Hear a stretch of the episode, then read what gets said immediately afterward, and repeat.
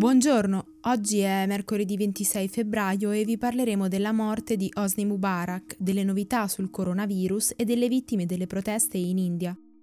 Questa è la nostra visione del mondo in 4 minuti.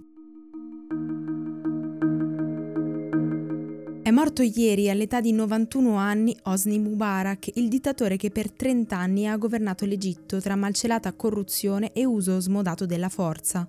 La famiglia riferisce che aveva un tumore allo stomaco ed era ricoverato in terapia intensiva.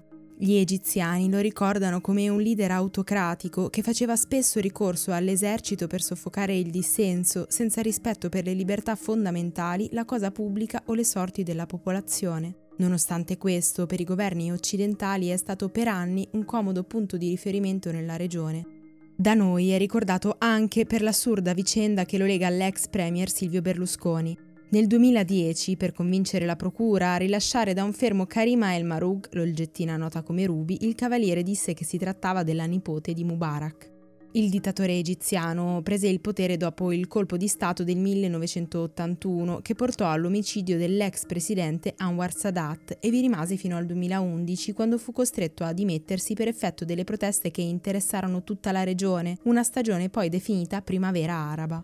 In Egitto le manifestazioni di piazza Tahir furono represse brutalmente, tanto da causare almeno 846 morti e centinaia di arresti.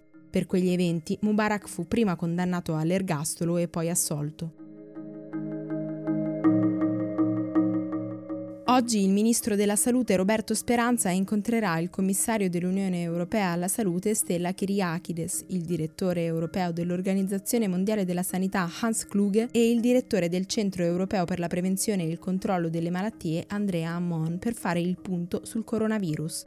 L'allerta in Italia rimane ancora massima, soprattutto per i comuni in quarantena. L'obiettivo delle autorità è quello di contenere il più possibile i contagi, in quanto nonostante il basso rischio di mortalità, una diffusione troppo rapida dell'epidemia sarebbe difficile da gestire per il sistema sanitario e metterebbe a rischio soprattutto le persone più anziane o con patologie pregresse.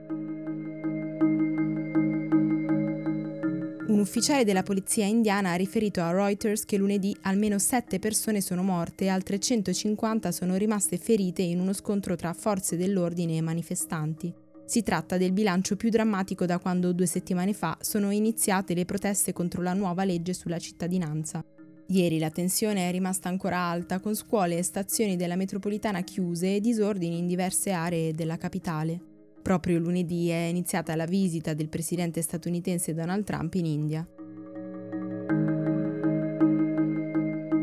Ieri la squadra mobile di Reggio Calabria ha arrestato 65 persone in seguito a un'inchiesta per Ndrangheta. Tra le imputazioni più gravi, quella per scambio elettorale politico-mafioso, in cui è direttamente coinvolto il neoconsigliere di Fratelli d'Italia Domenico Creazzo, che per gli inquirenti si è rivolto all'Andrina degli Alvaro per conquistare il ruolo in giunta.